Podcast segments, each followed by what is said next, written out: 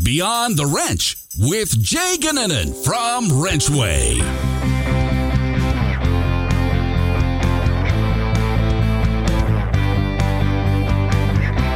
Welcome back to Beyond the Wrench. My name is Jay Goninen, and I am your host. Today, with I have with me Martha Carrigan, who is the CEO from Big Shoes Network. And before we get started with Martha, just wanted to say we want to get your insights on what you want to hear on Beyond the Wrench. If you have a topic or guest that you're interested in hearing from, shoot us a message letting us know. We always love ideas and insights from folks in the industry to, to really give us an idea of of who they want to hear from so that we can produce really good content for you to listen to.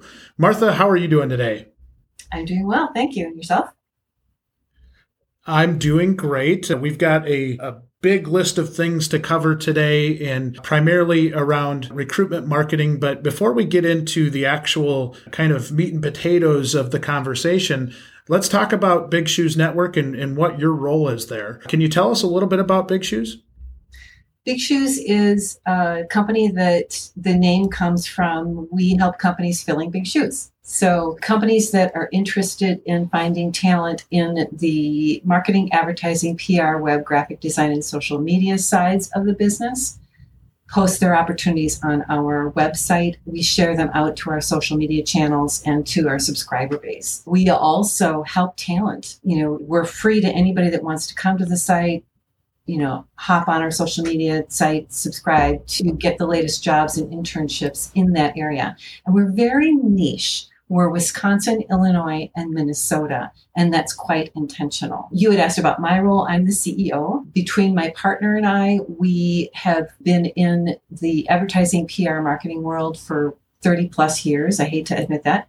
And I cut my teeth on marketing and sales in at Manpower. So Manpower Group it provides industrial. At that time, it was industrial. So people that work in factories, people that you know work with tools, and office clerical. They did a, a, a contract temporary placement in that realm, and now they do technical. So that's where I cut my teeth. Have a real interest and passion about both of those sides of the business because I grew up in a family where my dad worked in the steel business, in the steel building business. So that was super interesting and all of that. So we have about 4,000 clients in Wisconsin, Illinois, and Minnesota that are about 40% agency, 40% corporate, and 10% nonprofit. And then we have a, a ton of people wow. that we help we have another business called a side business called Next Steps. So I also help people in their career, college, and change process.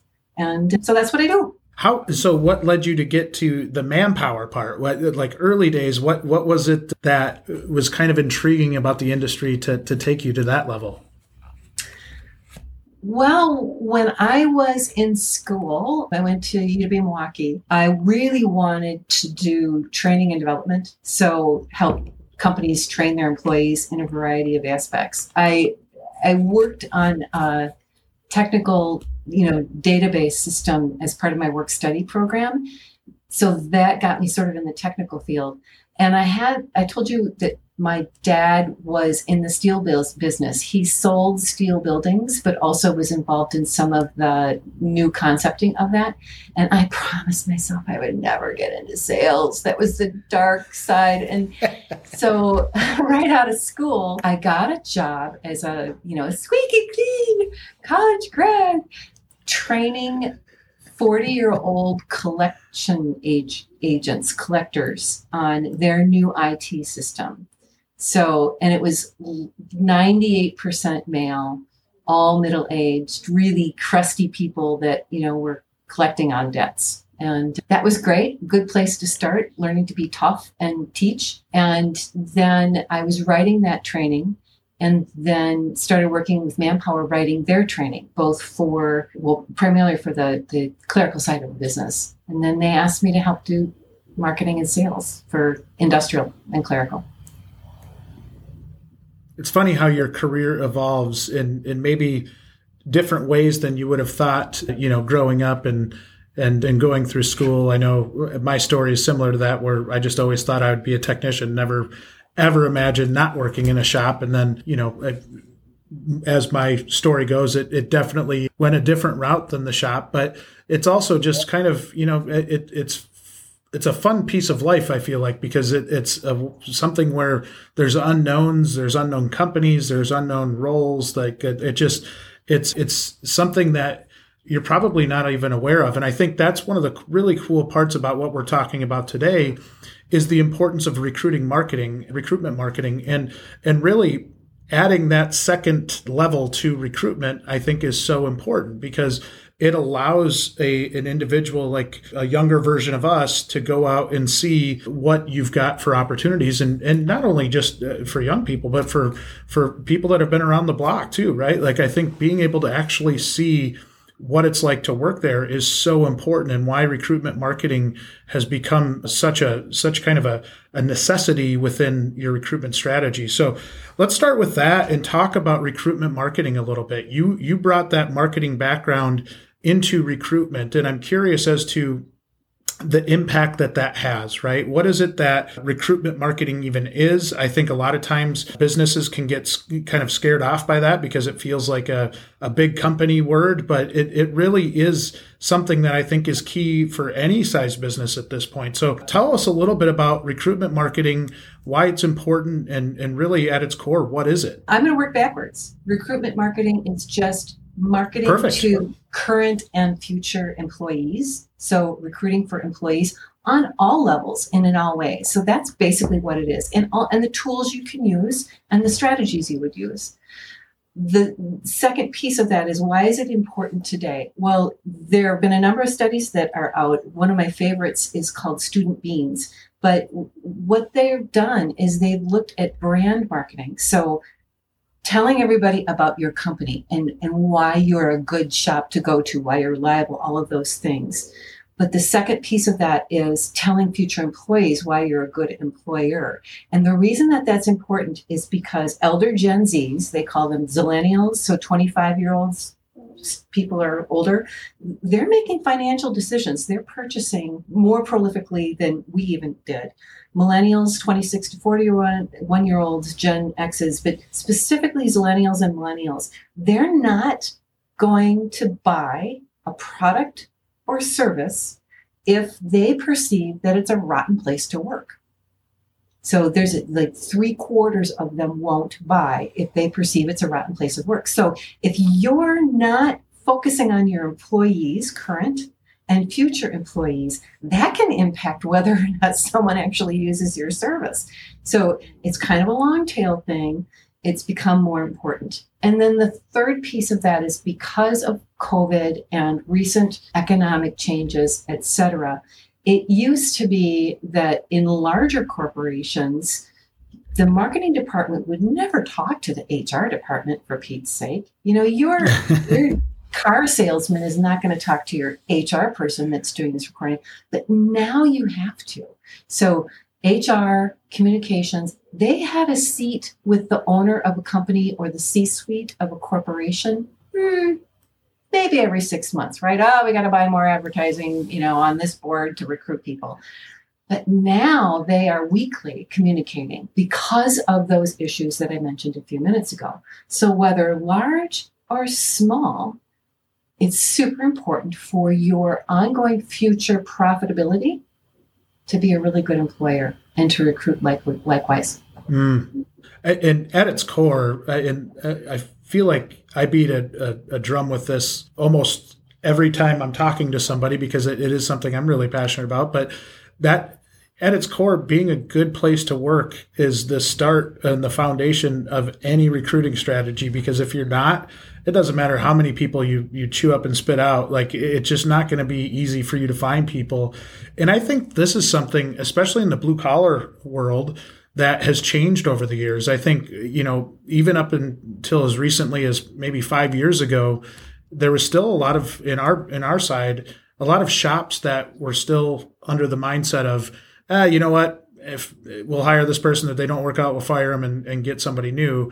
And it, it it felt like that when you were in the shop, right? It felt like that they weren't being treated all that great. And what happened in a lot of ways that I've seen is that social media played a big piece in that and they you know having employee employees call out employers on social media and and I think it it really as it got tougher to find people it it got some maybe old school managers to kind of shift their way of thinking there a little bit. And it was necessary I think in a lot of ways to to make sure that you know, this culture thing wasn't just a buzzword, that we actually have a good culture and that we actually do treat our people well so that it, it can make the people happy that are already there and then have, hopefully they'll tell their friends. Hopefully when you go out and advertise you're not getting contradictory information from a current employee which we've seen that a lot as well. But i'm guessing that is you know based on what i'm hearing very core to what you're talking about with employer marketing is that if, if you don't have that side down none of the other stuff matters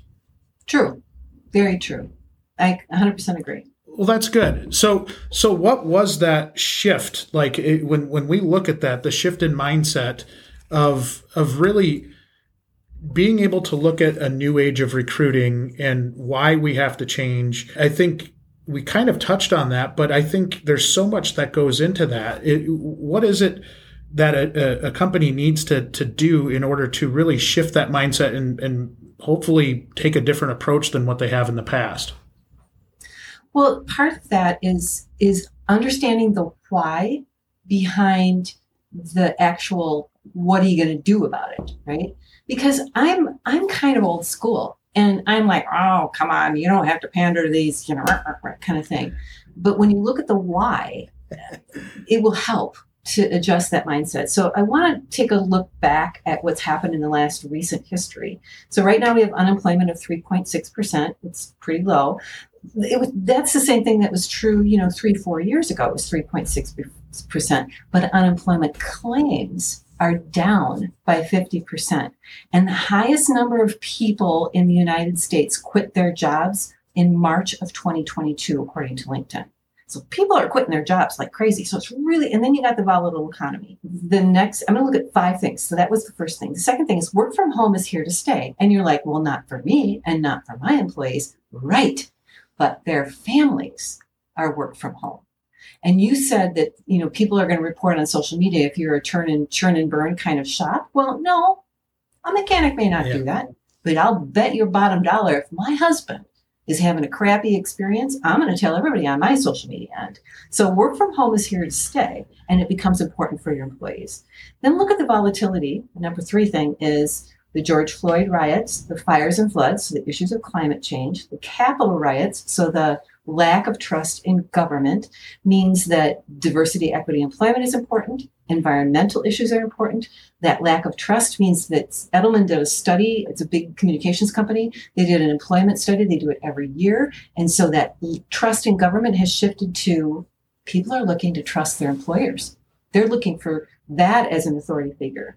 So the fourth thing is, and I think this is so interesting, Bloomberg did a study, a longitudinal study of people employed in the marketplace. So they adjusted it for differences in population, etc. Since the 19 late 40s and 50s to now, 7% of men are missing from the workforce. So there's a reduction of men entering the workforce, again, adjusted for population. Why? The top two reasons are substance abuse. So when you think about the increase of weed and the legality of CBD and the, the impact on career for that, drug testing, etc. And then the second one is improvement of video gaming technology. So more of that population is very engaged eight hours a day in gaming.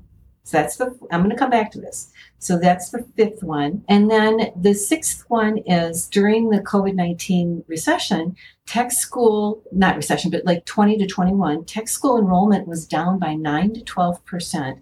1 million fewer students entered four year degrees. And because of the 09 recession, people had built up a lot of savings that were in that older workforce. And so they just dropped the mic and said, done I'm quitting. I'm going to retire right now. So let's let's boil this all down to ambition has been redefined. It's not necessarily money anymore. And the rules of success are completely changing. That was just quoted in LinkedIn this morning. So the mindset means Quality of life in your recruitment strategy is the number one recruitment tool. Quality of life is your number one recruitment tool.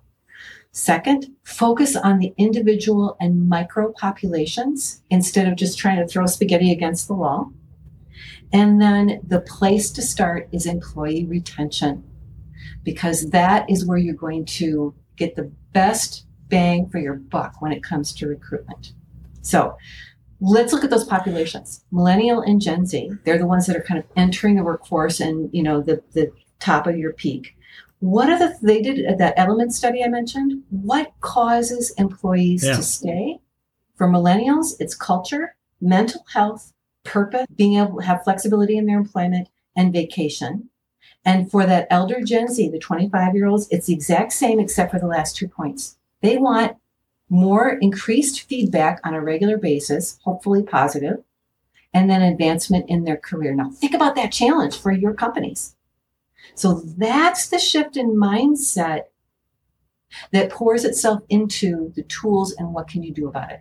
I think this is all this was amazing data that you you brought right here and I think it it points itself to something that I think is a big concern for managers of businesses is how do you keep everybody happy, right? And and at some levels it feels like you're trying to chase after everybody and you're trying to have all of these individual unique conversations at the same time running the business. And and I think in a lot of ways it can become quickly overwhelming for a lot of people.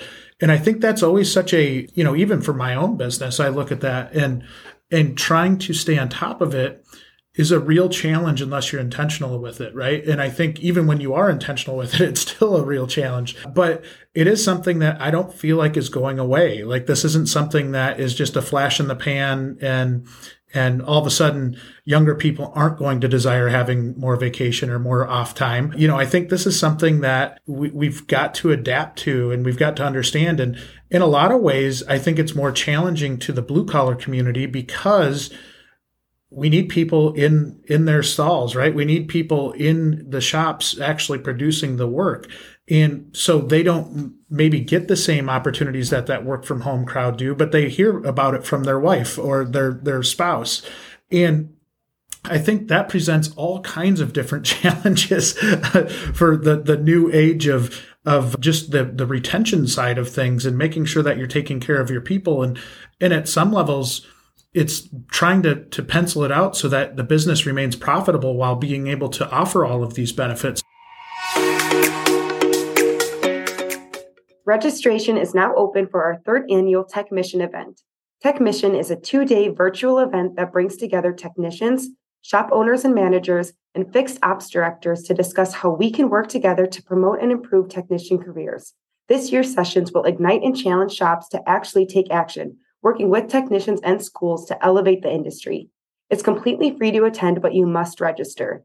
Even if you can't attend live, register anyways, and we'll email you the recordings after the event. You can register at wrenchway.com slash events. Link is in the show notes.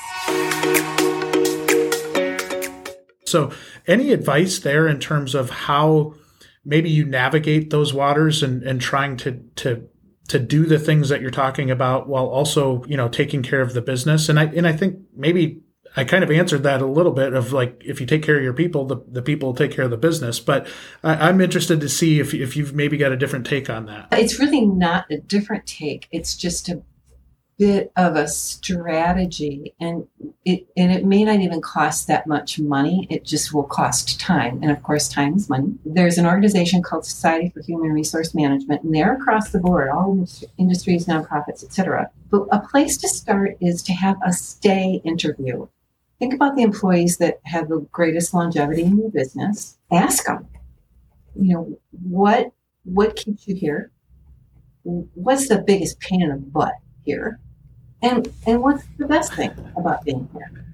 And then kind of build what we call in the marketing world an, a persona. What what does that person look like? It could be a person of this age and then you've got maybe a second person that you talk to and and they're a totally different demographic. And what are their interests?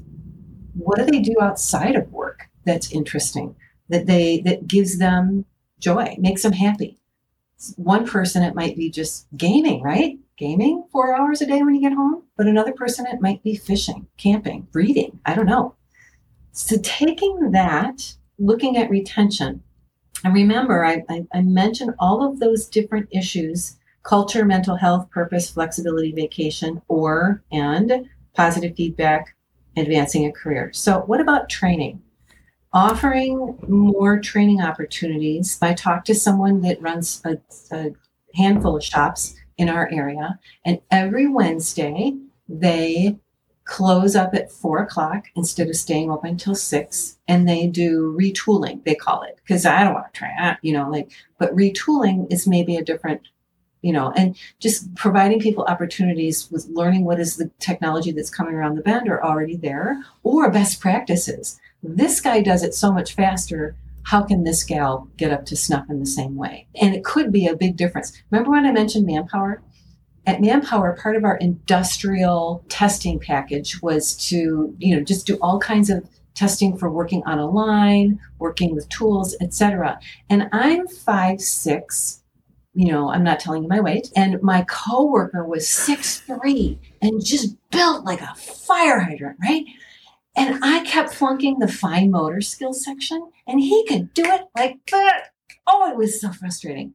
People have different skill sets and you can identify that in a persona and help mitigate the frustration on the job. So training. You, most gen z zillennials 73% plan on doing their own gig as part of their future. So they plan on owning their own business or doing their own work how can you engage them in what's called an intrapreneurship? What are some you know new products or new service offerings or the way in which you offer a service that is an idea they have instead of not the way we do it? Think about how you can implement that because that could help keep that person. And then look at benefits. So training benefits. There's a lot of insurance op- options out there. Some of them include believe it or not pet insurance i'm working with a young guy right now that works at a pet insurance company mental health insurance elder care insurance. If you're a sandwich generation, which that millennial is, maybe you offer elder care insurance. And you know what? You're thinking, I can't afford all that. No, but identify from the persona what's important and provide the offering. And it may not even be necessary, but just because it's there, it makes someone go, hmm, want to stay. My current, I go to the, a, a shop and I'm super loyal to them. They ratcheted back and they close at three on Fridays. I didn't like it at first, but then I'm like, oh, all right. Well, if it means I get steady service later, and maybe that's for the summer. But think about those retirees. Remember, I said that you know the people did the mic drop because they had all this savings. Well, look what's happening in the economy. So if you have some people, you have an alumni network, reach out to them, but also reach into your current employees and maybe, you know, offer reduced hours or part-time work for people that want to, they're snowbirds. They're going to go for a month to Florida. Okay, I will give you a sabbatical for that. Here's an interesting one. I worked with a gal last week, and she says at their chain of shops, they offer a tool stipend for their employees because most employees have to have their own tools, right? So they have a stipend. So when you see a yeah. new gadget or something that's better, or I'd have crappy fine motor skills, so maybe I need a tool that has a broader handle, but it's out of my reach expense wise. Generate a tool co op. So we here in Milwaukee, we have a company called Milwaukee Tool. Work with them, see if you can get reduced pricing. What about a tool buyback? Remember I mentioned diversity, equity, and inclusion and fairness and all of that has become a really big trust issue. Maybe you can do a tool buyback and then donate those tools to we there's an organization here that helps formerly incarcerated inmates find new jobs. So perhaps you donate to the Way Back. That's the local organization there. And make sure you're communicating that you're doing it. Because I'm not, I come from a generation, no we don't brag, but this is a humble brag, and you really need to do it. How about those Gen Zs? How about that 7% of male workforce that isn't engaged right now? What if you offered gaming certificates? Like little gift cardy kind of things for gaming programs. Also, in this generation is lack of sleep. So they're working right at your shop, and then they're going to go home and game for five, eight hours. They're going to be tired. So I've started seeing on the coast, and this I'm like, oh, I don't know if I like this, but it's working. How about a nap room? or people that have insomnia. So give them that 20 minute, because quite frankly, I'd prefer to have a mechanic or someone working on my machinery or tools that's well rested and bright. So Yeah. encourage family engagement, sabbaticals, like I mentioned. So that's benefits. I mentioned that persona. If you've identified some employees that are super loyal and that have been there for a while, interview them on screen. You can hire companies to do that and they know how to engage someone who's not comfortable in front of a camera. So they do a side camera shot because some personas, some people are much more comfortable talking to a person, but the camera's looking at them from the side. Otherwise, they'll shut down, right? So interview them about what makes Yeah. this a good place to work and then stream it on the TVs that are in your waiting room and then share it on social media, appropriate social media channels. So again, that chain of shops, they're they're doing that. Here's a really important piece. I have a friend he knows where he wants to work by using the restroom. If it's icky, It's great that's not what advice. his was. Icky was not his word. That's my word. But if it's icky, he's not going to work there. so make sure. And then that communication, have more frequent reviews. You know, you might you may not ever even do a review, but perhaps consider for your current employees review on an, a bi-monthly basis every other month and then regular communications so send a text a week. How are you doing? What did you do this weekend? So have a text channel. Doesn't cost much within your employee group and find out what they're doing because they that's how they get engaged and connected. And then carry all this over. That's the internal. That's just you know little tiny tweaks very niche in your company. The second piece is recruiting to people that aren't working there yet but that you want to work at your company. I mentioned an alumni network. So people that have quit actually even people that maybe you fired. So think about that. Just kind of nose around and see where they are. Because a lot of times they're like really ticked off that you fired me because you were you know i was smoking weed on the job or something.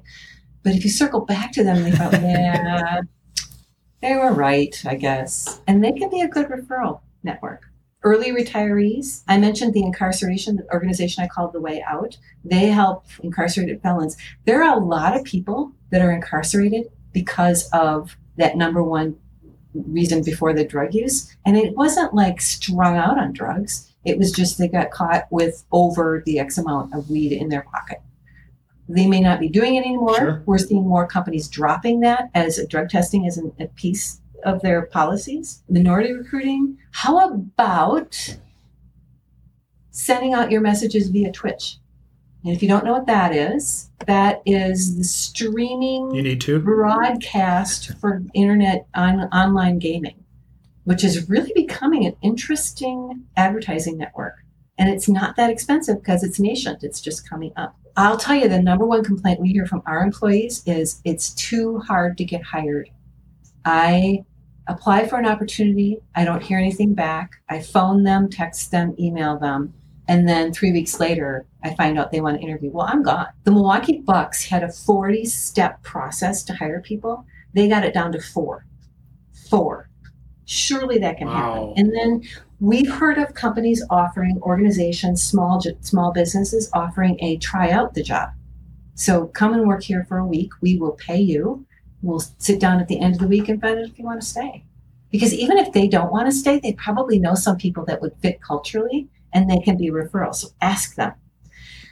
On the flip side, if you know someone's probably going out the door, we know of some companies that are paying them to stay. And here's what they do we will pay you an extra two weeks' salary after your quit date if you stay for a month.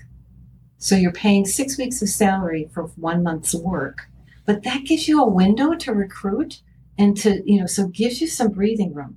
So all of the okay, I just threw spaghetti at you, right? But lots of little it's, it's a lot of spaghetti.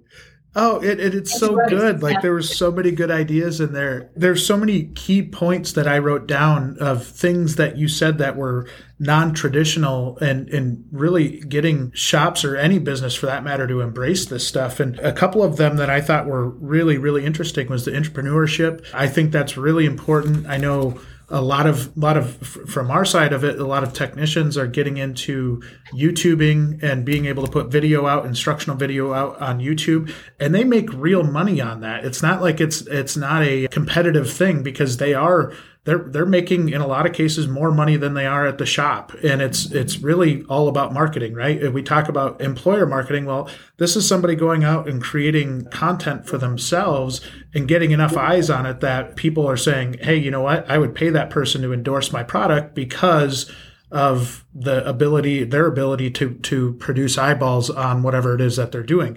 So i think the entrepreneurship and embracing that and not only that i always said I had come from companies that were a little bit more old school, and then if you if you had intentions of starting a business, you probably would have got walked out the door as soon as you had mentioned those intentions. And I think being able to be different than that, and a lot of the shop owners that are out there listening or shop managers, they'll hear from a technician and they're like, I, don't want them to become my competition. Like, I, I don't want to fight against that. But rather than do that, why don't you help them become a better business owner so that they, you know, when they do get in business for themselves, and maybe there's a lot of cases where I've seen it where once they get introduced to what the ownership side really is, that maybe they don't like that as much as they thought they would, you know? And I, I think just being able to, have conversations with them and really feel the temperature of the room in in a lot of cases where it doesn't have to be formalized it doesn't have to be something where you're always doing you know maybe a like if you're doing a, like you had mentioned doing a bi-monthly stay interview. I think that's a great idea, but those times in between, you mentioned another thing that I thought was just awesome, which is that text chain of of, you know, how you doing? Is there anything I can help you with? You know, I think that helps drive communication where the, most businesses just don't do that. And I think it's a really, really easy opportunity for somebody to really have an idea of how their staff is, is feeling. So, so many things you said there that were so good. And I, I jotted down a bunch of them because I thought, that, you know, there's just a, a lot of outside the box type of things that I think could help a lot of shops out. Yeah, I love that YouTube idea. Why not put a poster up in your shop that says, hey, check out our employee Zach's YouTube channel where he shows you how to change a tire. I don't know, you know, whatever. Because you know what? I right. would watch that, but I'm not going to do it. But I'm going to go to your shop now because Zach is there and he knows how to yeah. do it. So you can help promote those employee opportunities. You know, another interesting thing is the people listening to this are probably business owners, right? So, two things that we've heard can help business owners really connect with their employees as they understand what's going on in their employees' lives. One is, I know a guy in the Chicago market, and around his area where he's his his organization is it's a it's not a shop it's a company there are a lot of shootings and it it just stressed the employees out plus they were down employee a number of employees, so they had to work extra hours, etc. So this is what he did.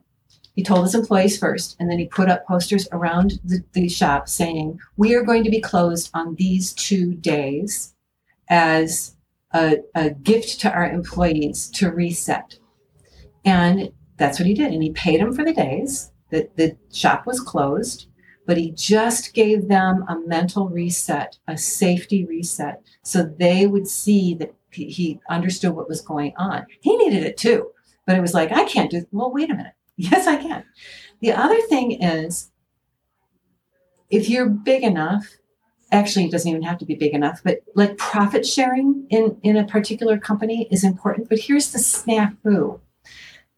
Employees oftentimes don't know if I participate in profit sharing, what is the implication on my taxes, especially if you have a really good year and if you have a really bad year, right? So that means your income is going to go up and down. And that'll give them a taste for owning their own place. So what one company did is they brought in an accountant to say, okay, here's the profit sharing plan. And if you're earning this much in pay and we get this much, so you get this bonus, here's kind of what you can do with it. Same thing with retirement. You know, a lot of people, oh, I got retirement, but what does that really mean? Oh, I can tap into it when I you know, my wife is sick. Well, let's come up with some alternatives. So having an accountant could just kind of come in in very basic terms. So that YouTube thing, that's a great idea. Well, and I, the financial education piece, again, I don't think it matters what type of business you're in. I think it's so important. I know there are resources, whether you talk to a local accountant or I know I've uh, followed Dave Ramsey for a long time and being able to see what he's done for financial resources or education resources that people can use in their companies and being able to educate people on the power of having a budget and the power of being a in control of your finances because I do think that's really important. I think that's when people really start to look for jobs is whether they don't like the person they're working for or you know what? They hit a tough spot in terms of finances and maybe it's because they didn't do a great job budgeting. You know here's here's some tools here's some education to help you become better at budgeting so that you don't have to make that jump for the two dollars an hour more and the ten thousand dollar signing bonus. Like we, we'll, we're going to treat you right here so you don't have to go elsewhere. And and being able to educate them a little bit there i think is so important and i think it's an underrated piece of the retention side in general, you know, giving them financial education so they don't feel like they have to jump just to, you know, take care of their family. Yeah, I think that Edelman Employment Survey that I mentioned earlier, the 2022 Edelman Employment Survey, 63% of the employees surveyed wanted it, but didn't understand the implication for their own income stream. I think another hmm. piece that might be interesting is retirement. I, like it, it, when you say retirement, what do, what do you mean by that? Helping your employees plan for retirement. The missing, I guess I want to say, demographic is the 26 to 41 year old demographic. Did not do has not done a great job of planning for retirement regardless it's across the board regardless of where they're employed. Gen z's which are the elder gen z's are 25 years old right now but they're you know i work with high schoolers they're already planning for retirement. I'm like whoa that's great. great. Good for you. But there's this gap in there that didn't. And so, what can you do as an employer? Maybe that Wednesday, you know, once a month. So you shut down on Wednesdays once a month and maybe once a quarter or twice a year, whatever. Bring someone in for finance, you know, how can you plan for retirement? How much can you set aside? You know, if you've got older in, employees that maybe have kids that want to go to school, how do you plan for your kids' next steps? You know, especially if they're an artist and you're a mechanic. My poor dad, half of us are artists and half of us are business people. And he was like, like you can't work if you're going to be a painter, you know, like an art. Anyway. so how do you help? Well, I, I, yeah, and I think that's uh, it, it all goes back to understanding where your staff is at too. And I think being able to ask good questions of your staff. I know uh, John C. Maxwell had the book Good Leaders Ask Great Questions and and I think it it is being able to get that information out of them because it's not like most people aren't going to freely go and say that they're having a, a, financial struggle or they're not going to volunteer that they have some issue in their life. And so being able to maybe ask some questions that get good feedback. Thank you, Truck Country and Stoops Freightliner Quality Trailer, for being a sponsor of Beyond the Wrench. Truck Country and Stoops is the largest Freightliner dealer group in the U.S. today, serving customers at locations in Illinois, Iowa, Indiana, Ohio, and Wisconsin. For nearly 60 years, they've offered new and used medium and heavy duty trucks, expert service, and an extensive parts inventory, and more. If you are wanting to learn more about Truck Country and Stoops, visit truckcountry.com. You talked about surveying earlier as well.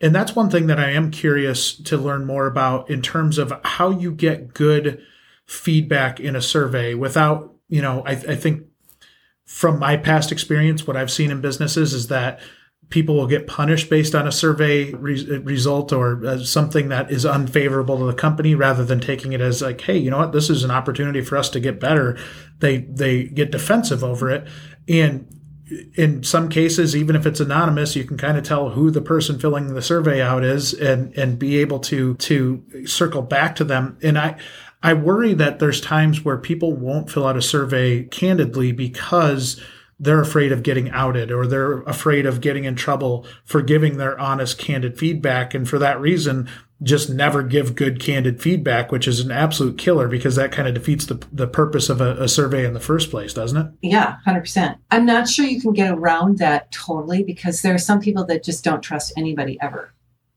and that skepticism is kind Right. of you know that's that's that can be healthy i would i mean if you've got an in-house kiosk that you know maybe you get survey your customers but then also you can survey your employees. I don't know about you but i hate long surveys.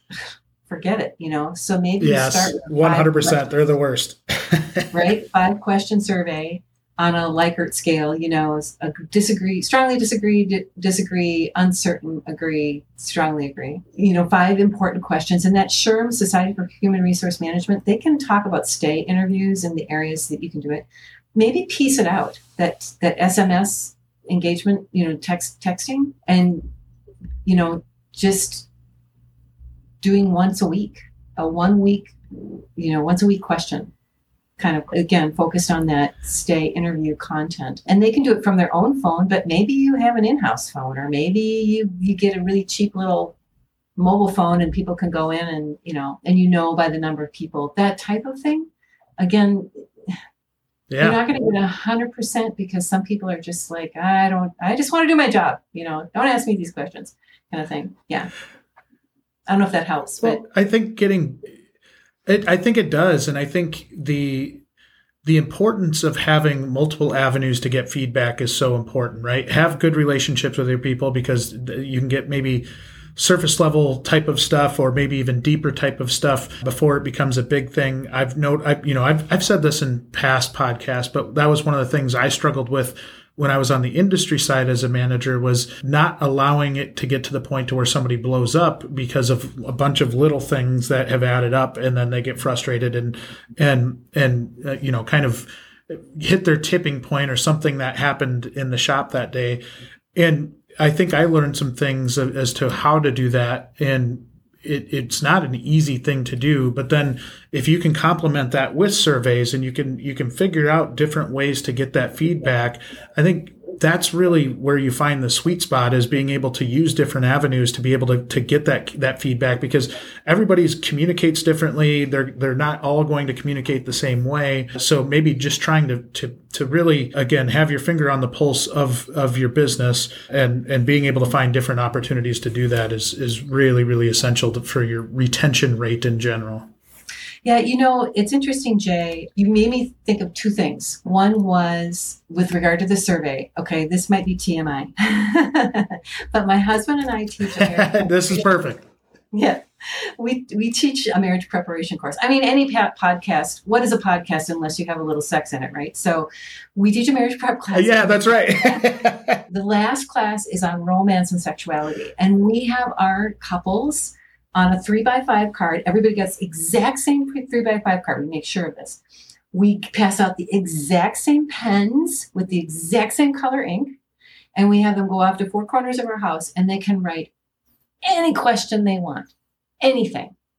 And then we literally have them fold it in half, and we have them put it in the sex bucket, and we then we grab those and my husband goes off in a separate room and he looks at those and then he mixes them up with past responses and then comes back and he asks the question and we answer it.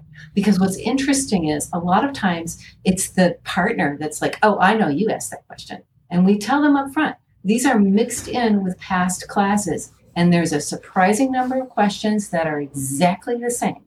And i would guess posit that there are an exact number of answers on your surveys that will be really similar if you you could just do it that old school way right? And then you mentioned when you've got an Yeah. upset employee the businesses that you're aligned with they're fixers. They want to fix stuff and a beginning middle and end fixed boom out the door. But people can't always be fixed. So, what we also with this class, when we talk about communication, is sometimes just asking the question and letting someone blow off steam without trying to fix it is enough to keep someone. They just want to be heard. Mm. And so, ask the question and don't try and charge in and answer the question. Think about it. And if you see a lot of employees Well, that are tr- blowing off steam in the same area, then maybe come up with some solutions and have them collaborate with those solutions. But at first, just ask the question and let people blow off steam. They they teach us the same thing in the customer service side of things, right? And and dealing with a customer and, an upset customer is that you know since I was a young professional, that was always something that was taught in, in classes or books that I would read or whatever, where they talk about you know the importance of letting somebody blow off steam just to, because they felt angry and wanted to yell at somebody but once they get it out you can get to the root of the problem. And i think there's there's a lot of validity in what you're saying there because it's kind of the same premise. Human beings are human beings. They're they're they're going to act out at times including myself.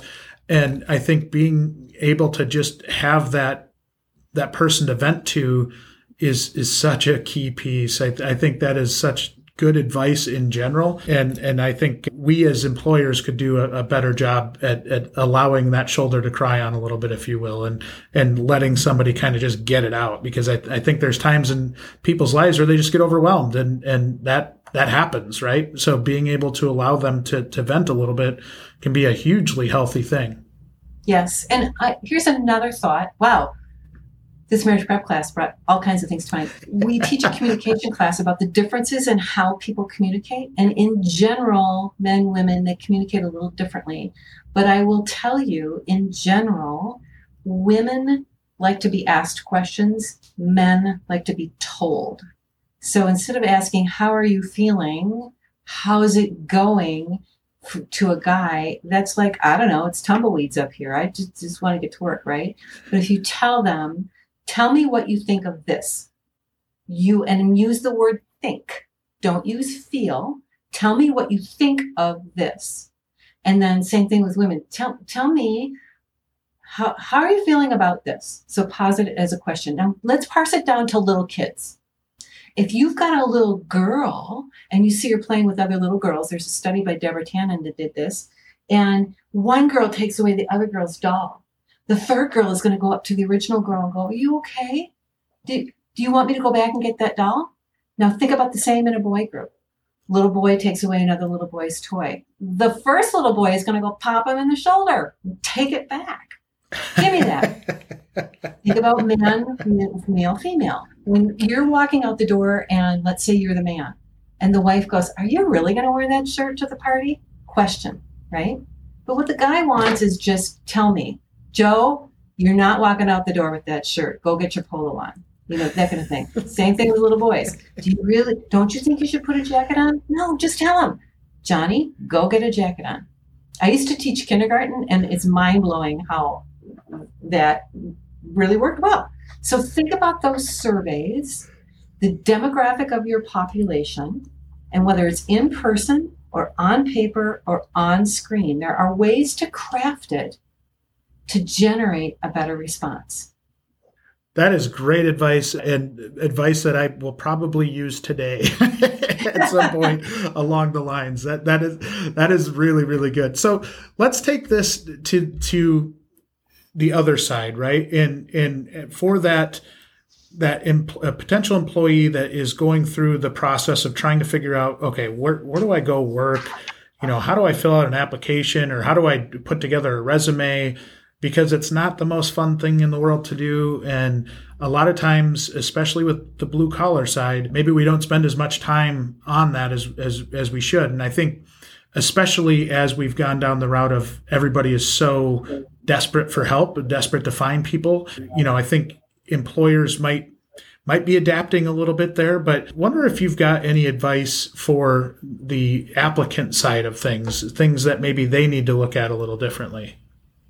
Good question. First of all, your your listeners are going to want to know how is she qualified to talk to my you know next job steps or whatever? I mentioned the other side of our business called next steps. I'm a certified resume reviewer a writer rather and i probably look at 400 resumes a year. But people hire me to work on their personal brand resume linkedin profile applications that kind of thing how to communicate certain stuff. So i, I do this a lot and i get paid to do it and I love doing it. I just love doing it. The number one thing that I see pretty much across the board, entry level through high level people, industrial, whatever, is the tool of the resume is to get the interview. It's you're not going to get the job with the resume or whether it's a phone interview, an in person interview, I don't care. So keep that in mind. The second thing is if I'm looking at a resume as a hiring manager or an owner, I want to know well, why is this resume coming to me? So think about the goal of the resume or whatever tools you have. It's what you want to do next, right? But the resume has content for everything you did before. So thinking about what you want to do next, maybe you worked in a multi-chain shop and you just want to do a mom and pop place or vice versa or maybe you want to get into a factory position or something like that. Tell people up front. I always say at the top of your resume, and half of our hiring managers look at this and the other half think, eh, it's a waste of time. But just give me one sentence at the top of your resume. You have your contact information. And then tell me, what do you want to do next? A certified mechanic in this and this, looking for a small gig with client inter- customer interface, you know, or interaction, something like that. Just tell me, have you landed in the right place? And that's super helpful because I know that right away. I'm like, I'm going to keep reading, right? And then in the experience section, just include the skills that speak to that purpose. I mean, if you've been working in a huge conglomerate and you work with a hundred different employees and you hated it, you don't want to say that you're going to keep doing that. You want to say, you know, had you know one-to-one client relationships with these type of clients that type of thing. So focus on that what next? And then as far as the actual appearance of it just keep it really clean and simple. Doesn't have to be fancy. One inch margins all around because if you're applying to an, a larger organization it's they're probably going to have a database system that parses out all the stuff and you want to have those clean margins around the side. Normally, I would say in my industry, you cannot have any errors. I think there's a lot more latitude in the industrial environment. People are, you know, I don't need a good speller to fix an engine, right? However, here's my caveat. If you're working at Riverside Automotive and you spell Riverside R I V R S I D Automotive, I'm going to go because you're, you at the end of the day, even if you're behind the front desk in the shop, at some point you may represent me as the business owner, and I want to make sure you use spell my name correctly. Likewise, because it's so automated now, you're probably going to have to enter a client name, Mike Smith or Martha Carrigan. That's my name. I kind of would want you to spell my name right. And I'm not a detail person, yeah. but that's one detail. Same thing with like carburetor. If you're going to be working with carburetors, it would probably be a good idea to spell it correctly. And usually spell check will catch that, but it's not going to it's not going to catch proper names. I can't tell you the number of times I see a resume with Harley Davidson on it and there's no dash in the name and Harley Davidson has a dash. That's if you can't employ spell your employer's name correctly, that's kind of a red flag. So focus yeah. on what's next, where you want to go next. Have a purpose statement, and you don't need to say purpose colon da da da da. Just put it as a sentence underneath your contact before you get into experience. And then finally, pay attention to details that have to do with client names spelling. Yeah, and I, I think it for technicians out there too, it's become more and more important that something like the grammar piece of our business where you are writing up work orders and you are doing things that need to be legible to a service writer or potentially a customer. And the better you can be with that the more i think the I like how you put to kind of put yourself in the other shoes right? So if you're if you're in that manager's shoes and it helps that it helps them understand that you're a professional, you're a true professional. And, you know, maybe you don't get everything grammatically correct, but there are tools to be able to help you out with that kind of stuff. But, you know, represent yourself in a professional manner. Uh, hopefully you're not, you know, doing resumes over and over again.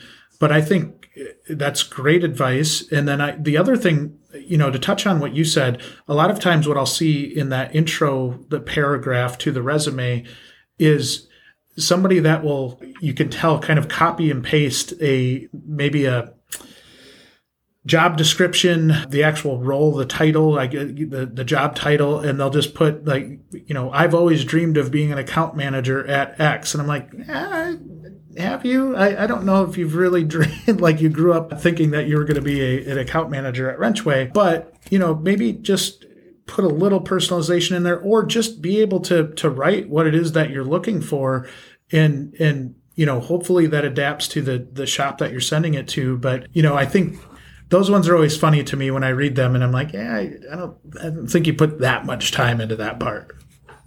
I have a hiring manager that says, if I meet one more student that's passionate about logistics, really? I really? You know, like there's ways to just be very upfront and direct. And here's the other thing if you participate in activities outside of work, so if you say you're you've always wanted to be an account manager and you can't think of any other way to put it, then down in your activities, tell me something that that you do outside of work that means you would be a good account manager. Do you know what I mean? Or even if you've never like been that. one, tell me something in your experience that, you know, you increased customer loyalty because you circled back to the client, you know, to your customer X number of times. One other thing is you were talking about writing up work orders. I think, in particular to this industry, numeric information is super important also. You know, if you know the pressure has to be such and so on a particular instrument, you know, talk about that. Talk about the, you know, if, if you as a, like I rate my mechanic our shop that we use every single time that we, you know, they always give me an option to rate him or her. If you have some great ratings, put that in. Don't leave that humble brag you yeah. know like yeah. this is important this is the time to do it you may not want to have to say it but you can write it how about you reduced error rates you know so if you can quantify stuff and make sure that your numeric representations are accurate when it comes to work orders and stuff you know your average completion rate is x number or maybe you don't have a high completion rate but it's because you are the one I call him the heart surgeon, right? When you look at a heart surgeon's resume and his insurance rates, they're off the charts. Well, because more people die when they have heart surgery than when you're getting your ankle replaced, right? Or you're fixing a broken bone. And so, but if your error rate is quite low, or if you're assigned to the more complicated mechanics, put that down and give me some examples because your resume tells a story and let the paper tell the story if you're uncomfortable speaking it. Ask other people. I bet you've got someone that you live with or a friend that you, you know, a buddy who you help. My nephew is truck mad. He loves Ford F 150s and he helps a gajillion friends. So put that in your activities. You know, help five friends replace the engine in their Ford F 150s in the course of a year or six months or something. He also restores old tractors. That's interesting and it adds credibility to the stuff up above. Yeah, and I think from a hiring manager's perspective, when you look at that and you see that their their interest and hobbies align with what it is that they're trying to do, it, it shows that there's you know there's obvious passion or there is actually interest in it being more than just a job and I think that always speaks volumes to the the person that you're looking at. And I we're we're up on our hour, and I don't know it, it flew right by here, Martha. It, this was really really good. Any last words of advice to employers i know as as it pertains to employer marketing I, I just i think you gave so much good advice over the course of this podcast and things that people can actually take back and use but any any last words that you'd like to share with with the listeners out there just circling back to what I mentioned, because of all of the circumstances that have happened in the last few years, but also like the last recession, etc., the importance of the individual is paramount. And ambition and success, those terms have really changed. Even if they haven't changed for you personally, they most certainly have for your future employees. So that's number one. The second piece has is sort of my undergirding philosophy because I have a tendency to be afraid. I'm an, sort of anxious, and but I'm also a woman of faith. And so, just as all of these things are, are coming at you, and I've given you so many details, I apologize for that. But then, but it's also important to know that God is in control and it's going to be okay. We're already seeing things kind of swing back, right? So it's going to be okay that's very soothing advice in general. But yes, yes, I I appreciate you taking time out of your your busy schedule to join us today. It was a pleasure talking with you and getting to know you a little bit here during the podcast. Martha, if, if somebody wants to get in touch with you, what's the best way to do so? You could email me, Martha at bigshoesnetwork.com, Martha, M A R T H A, at bigshoesnetwork.com, or call me, because guess what? we actually answer the phone at 414-962-4222. So 414-962-4222. Can't believe I almost forgot that. Well, thank you so much for joining us and and look forward to seeing what you continue to do and the positive impact that you have in in the Midwest especially, but genuine, uh, genuinely appreciate you joining the show today and it was a, a real pleasure to get to talk with you. Thanks, Jay. And I'm going to say thanks to Kayla too, because she's someone that you worked with to help set this up. So thanks, Jay. Thanks, Kayla. Thanks, Wrenchway. thank you. And yes, thank you, Kayla. I, I should never leave her out. She's uh, she's really the driving force behind the podcast and, and does a great job there. So thanks again. And we'll be in touch and, and talk soon.